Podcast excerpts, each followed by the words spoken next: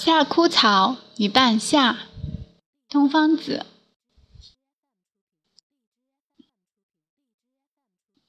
三后半夏生，再五日半夏生，这意味着夏天过半了。后半夏白昼骄阳似火，浓荫难求；夜晚虫鸣如织，花香四溢。半夏是一种白色块茎，它生于阴阳半开半合时，所以。作为一种中药材，主治半开半合之病，协调中枢，如治伤寒寒热，是少阳之枢半开之病；治喉咙肿痛，是少阴之枢半开之病。半夏燥热，燥热的药一般是向上的，但是。半夏却是向下的，因为它处于阴阳交接的时候，而且是果实，故能引阳入阴，治疗脾的寒湿。夏枯草也能引阳入阴，但它治疗的是热病，与半夏不同。一般来说，草木在夏天最繁盛。夏枯草在夏天结束自己的生长，这是很不正常的。兰桂儿，上次说羊不敢入阴的情况就可以用夏枯草了。东方子，不一定要看具体情况。兰桂儿，师傅，那什么时候可以用夏枯草？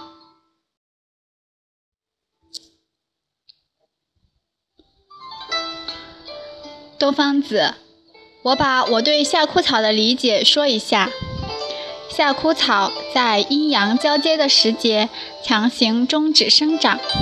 夏至在什么季节？少阳向火，三焦与胆经。就是说，夏枯草是强行终止少阳向火向火之气。收拾少阳向火、防其过旺的药物，标志性有两个。一个是白芍，一个是夏枯草。兰桂儿，那枳实呢？东方子，枳实原则上归入太阴，不在少阳。兰桂儿，那枳实是作用于土的，使土下降的力量。记得师傅讲枳实是酸溜溜的宰相，那也是属于吸金的。仙草。我只记得宽中下气，治可缓而治时速也。兰桂儿，酸而空，空为柔软，凭秋沙之气而生，为肺气之主杀。师傅的原话。夏枯草，打个比喻，程序混乱，怎样都调不过来。电脑死机了，只好快刀斩乱麻，强制关机。这就是夏枯草在人体中的作用。白芍则是很有耐心的，对混乱的程序慢慢理顺。但是对于无法理顺的，他就无可奈何了。这就是两者的区别。而淋巴结肿块就是无法理顺的死结，用白芍无用。必须用夏枯草强行切断造成热毒的来源。夏枯草对全身的淋巴系统都有效。半夏配夏枯草可以治疗失眠。一般认为是因半夏五月而生，夏枯草五月而枯，二者配伍正好能实现阴阳的交替，而起到帮助入睡的作用。这种解释虽然巧妙，但查阅一下关于二者生长的资料，才发现夏枯草在夏天枯萎是真的，半夏却不是五月而生。两者都是多年生草本植物，夏枯草果熟期在六月中下旬，七月中旬全株枯萎，留根月夏和月冬。半夏虽不是夏天完全枯萎，但到了阳历六月以上，叶柄上的株芽逐渐成熟落地，种子也陆续成熟，并随植株的枯萎而倒地。所以半夏也是夏季就开始收藏了。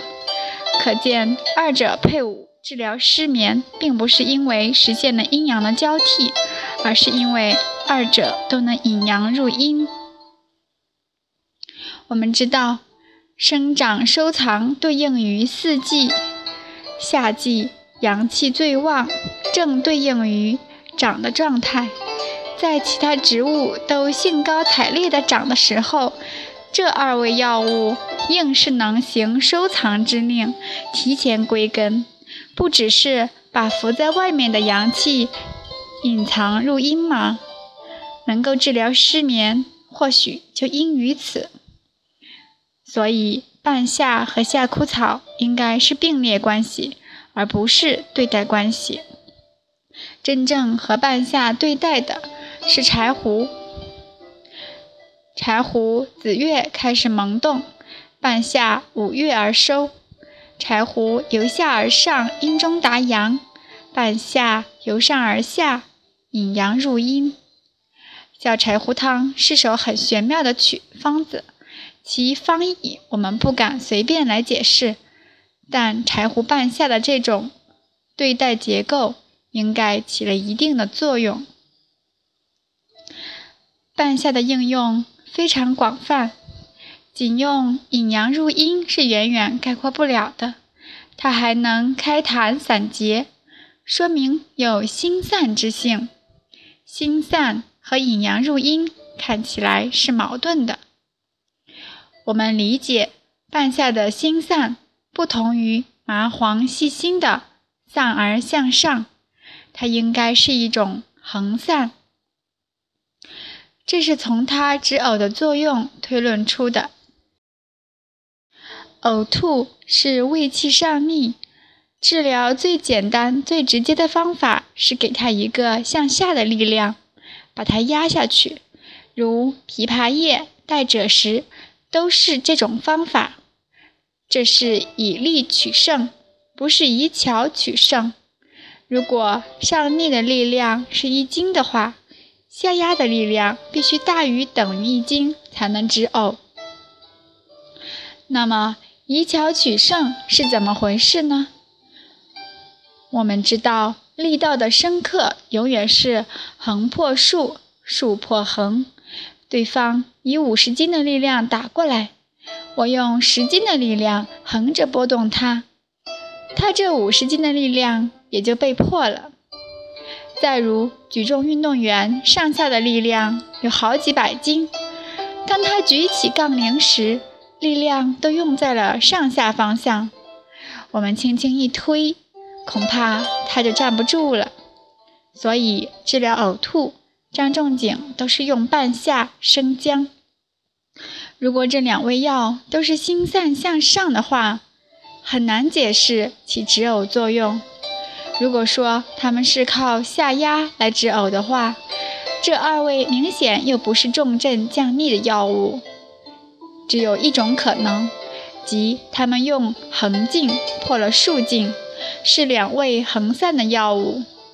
试想。胃气上逆的劲虽然很大，用这两味横散的药一拨，上下的劲就被破了。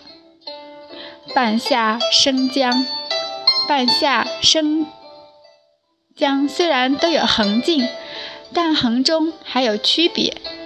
生姜是横而略偏上，有发汗作用；半夏横而略偏下。这是因它能引阳入阴，有敛降的作用。本经记载，它能下气、止汗，而且麻黄辛温上散，令人兴奋失眠。半夏能够治疗失眠，也说明它应该是向下的。由上面的论述，我们知道半夏的化痰散结是靠其横散，是横而偏下。有《本草书》表示为下气开结。我们体会下气开结，它体现的是一种披静。有医家认为半夏色白味辛性降，是一种金性药，但金还应该进一步分类，既有石膏之母这样的良将之精，还有半夏射干这样的刀斧之精。所以文献说它能开结，是劈开的意思。对于水饮呢？我们常说，哪有利剑能斩水？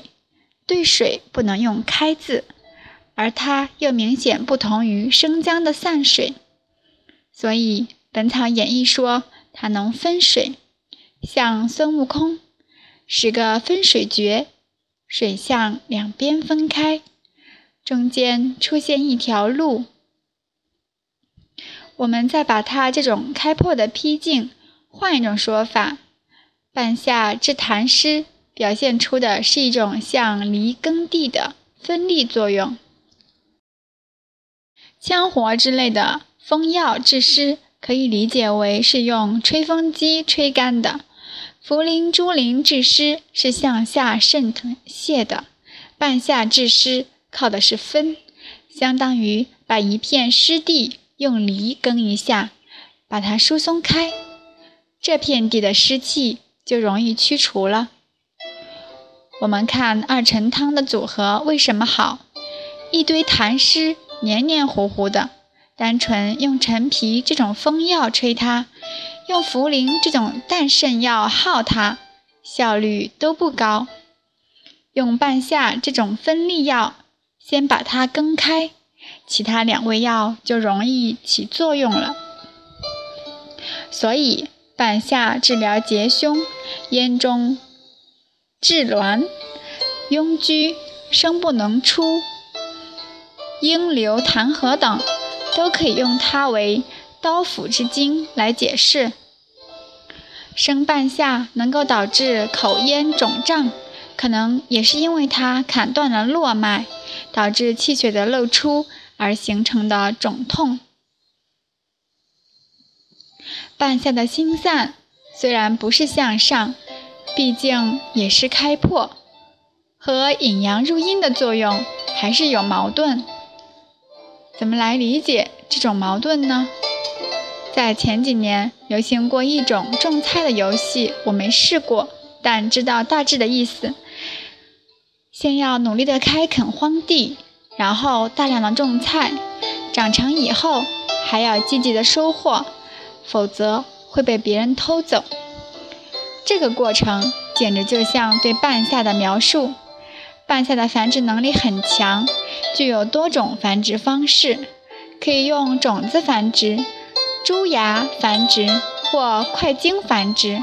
所以在自然群落里，半夏既有种子发育而来的实生苗，又有由株芽或小块茎发育而成的新个体。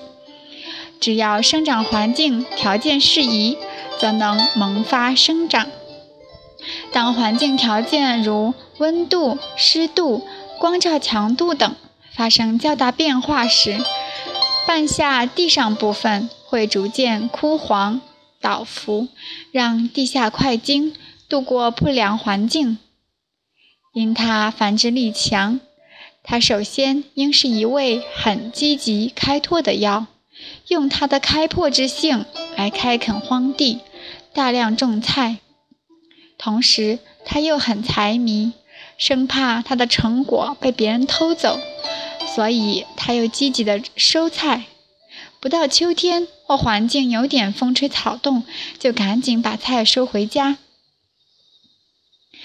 有的药是善战不善守，有的药是善守不善战。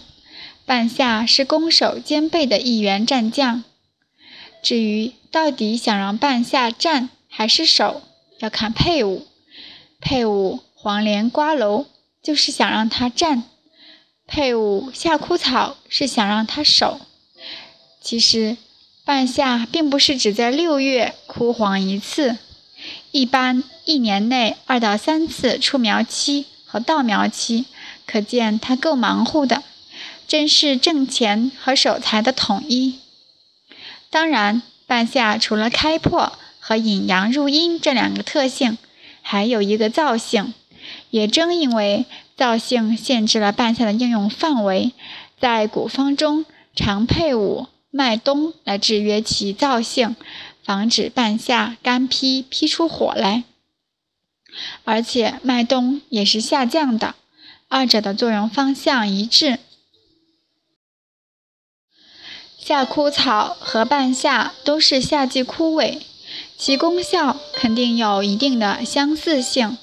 比如古人常用二味组合起来治疗失眠，就是因为它们都能引阳入阴。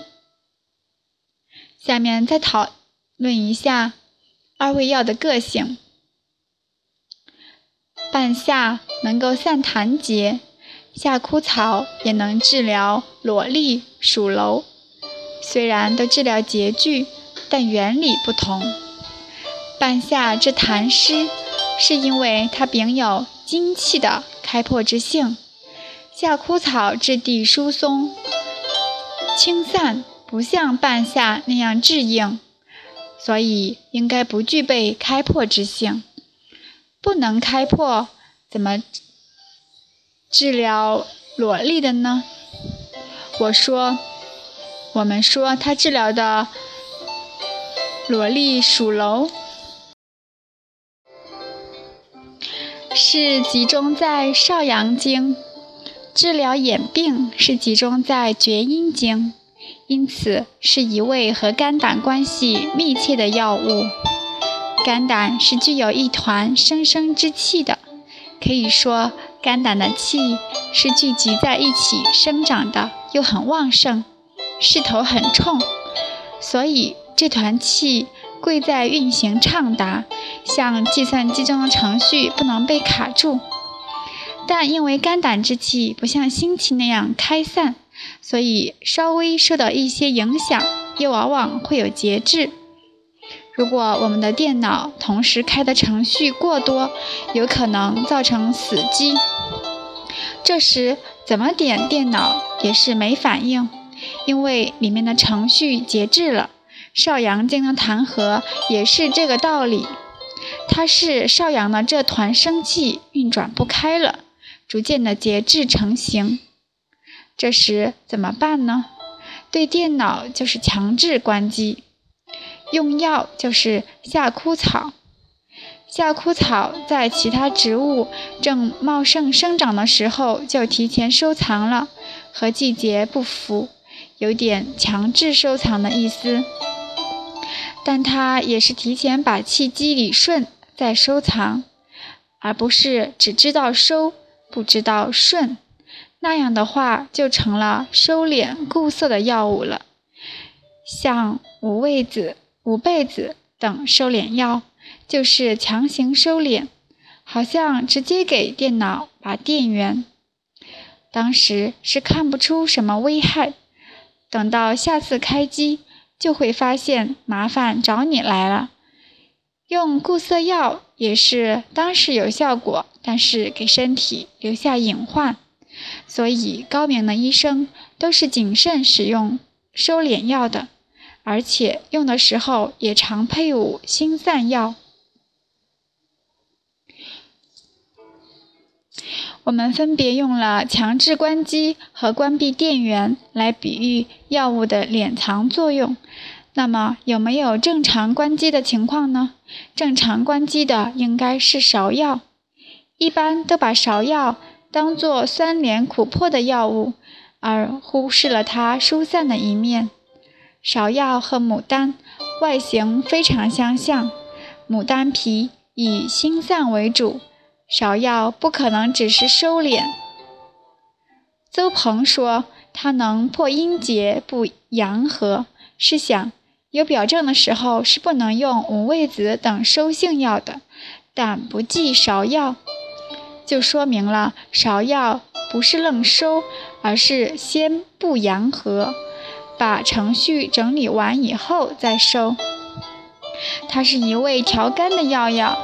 总的来说，是收肝，但又不同于龙母、代赭石、石决明等强制的把肝气压下去。芍药平肝旺的同时，还能疏通肝脏的气机。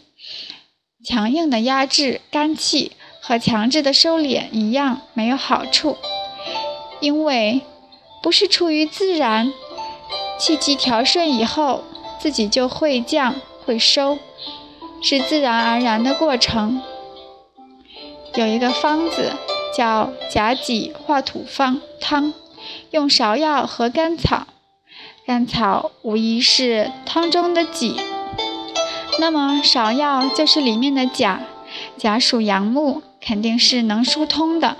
所以说，芍药是在电脑没有死机的情况下正常关机，先把程序整理完以后，再稳稳当当的收起来。夏枯草是电脑的程序节制不能运行了，就强制关闭程序，然后关机。它虽然整理程序没有芍药那么细致。但也不至于对下次使用造成严重影响，因此和拔强拔电源是不同的。芍药属肝，夏枯草属肝胆，都是属于少阳厥阴这个系统的，能够调理少阳厥阴的气机。但芍药做事比较斯文，对运行不畅的程序。还尽力梳理。夏枯草做事大刀阔斧，对不能运行的程序干脆舍弃。这个舍弃可以说是一种更大力度的梳理，因此夏枯草可能缓肝急的作用比芍药还强。像现代人常用它治疗肝阳上亢的高血压就是证明。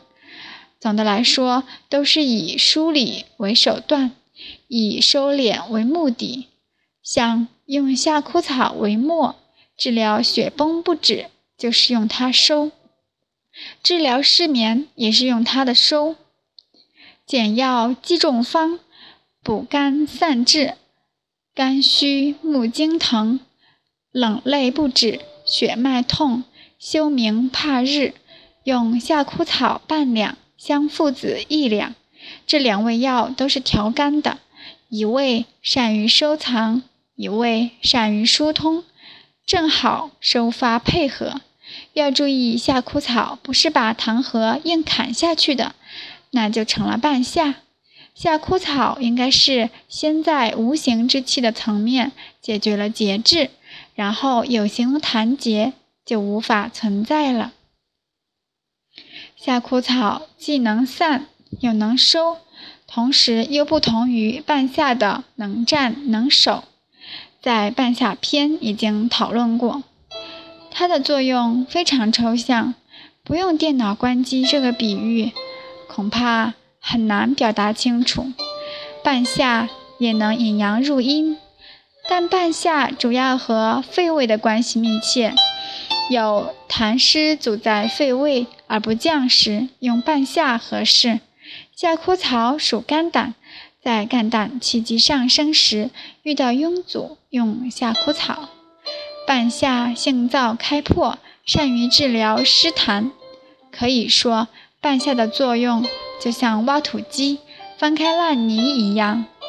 夏枯草性寒，裸利痰核，多由肝气郁结。久而化火，痰火结郁而成，所以夏枯草治疗的是火痰。半夏有时会因为其性燥而限制了应用，这时可以考虑用夏枯草来替代。像古人有一则医案，治失血后不寐。本来想用《内经》中的半夏汤引阳入阴，但半夏性燥，对血症不合适，结果就用了夏枯草，同样收到了效果。这也证明了治疗失眠不一定非要二味合用，以交接阴阳。古人说半夏五月生，夏枯草五月变枯，正好实现阴阳交替。构思虽然巧妙，但半夏确实不是五月才生，这种说法也就没有依据了。